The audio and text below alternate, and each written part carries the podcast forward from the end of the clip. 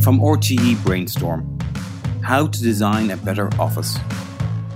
Open plan offices are getting a bad rep, but how can we design good quality open plan spaces that encourage collaboration while facilitating other types of work?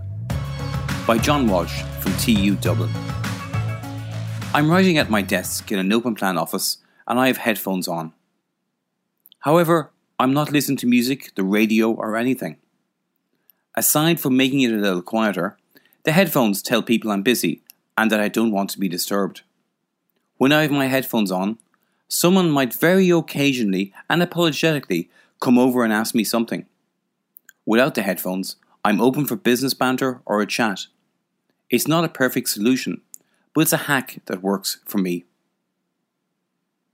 There has been a huge amount of commentary about open plan offices and the negative effect they have on people's ability to do their work. Time magazine claims that open plan offices are a hotbed of stress that sap motivation and create cognitive overload. The Guardian reports that open plan offices can be bad for your health, while the Washington Post states that the open office trend is destroying the workplace. Even more ominously, we are told that open plan offices were devised by Satan in the deepest caverns of hell and that open plan offices are Satan's handiwork. On the other hand, there is much research and commentary that points to the benefits of open plan, such as increased communication, knowledge sharing, and better team integration. One anecdote tells the story of how Steve Jobs insisted that there be only one toilet block in a new Pixar building back in 2000, positioned right in the center of the building. According to Brad Bird, a Pixar director at the time, Jobs realized that when people run into each other, when they make eye contact, things happen. So Steve made it impossible for you not to run into the rest of the company. The idea is that chance meetings and conversations in open plan environments can lead to unplanned collaborations that tend to happen less frequently in more traditional cellular office or cubicle workplaces. People cooperate more and share knowledge and ideas tacitly, without planning it or even realizing that they are doing it. So, which is it? Is open plan evil and should we all retreat to hide in our own private offices? Or should we embrace the collaborative world of huddles and scrums? If we assume that there won't be a mass move back to private offices for the ever increasing knowledge workforce, how can we design good quality open plan spaces that encourage collaboration while facilitating other types of work, such as work that requires quiet and concentration? Good design is not about swings, slides, the ubiquitous foosball table, or whatever the latest interior trend is. Good design companies get to the bottom of how an individual business or organization works and produces an intelligent design solution that responds to the needs of workers, allowing them to work productively, efficiently, and happily on a daily basis. Well designed workspaces provide a variety of spaces and solutions for different types of work. These might be desk work, casual meetings, formal meetings, scheduled meetings, unplanned meetings, project or teamwork, etc. Well designed workplaces provide a balance of spaces based upon the individual needs of that organization.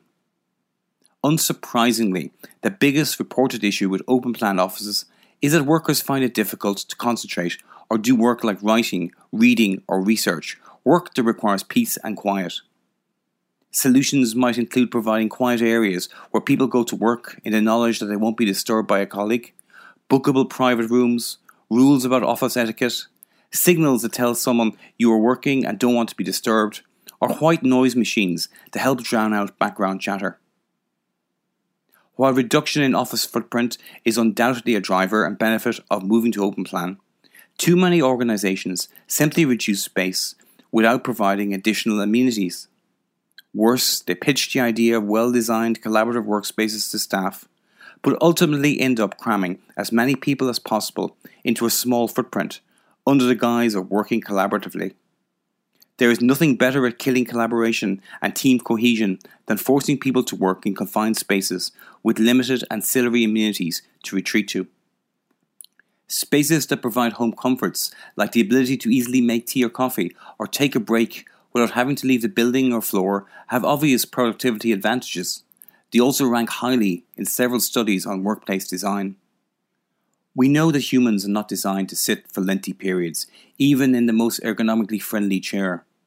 There is a big move to sit stand desks at the moment, but providing multiple furniture options from sofas to standing benches encourages staff to become less sedentary and can be very beneficial from a health standpoint.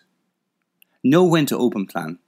When companies move to open plan, there is a notion that management should lead from the front, with everyone from administrative staff to the CEO sitting in the same space. While this is admirable and very often makes good sense, there can be negative effects. Workers often report that it can be more difficult to get a private word with their managers if they work in open plan as opposed to a private office. Furthermore, open plan offices can also lead to presenteeism. If your boss sits beside you, you might be less likely to leave on time. There are also productivity considerations.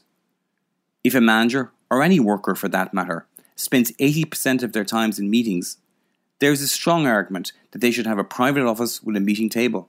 Conversely, there can be an argument for administrative staff to have their own office. For example, placing a secretary that takes a large number of calls or has a lot of visitors or deliveries into an open plan office can be disruptive for everyone else. Giving them a private office or space might be a better solution for all. This podcast is based on an original article for RTE Brainstorm by John Walsh from TU Dublin. Explore more at rte slash brainstorm.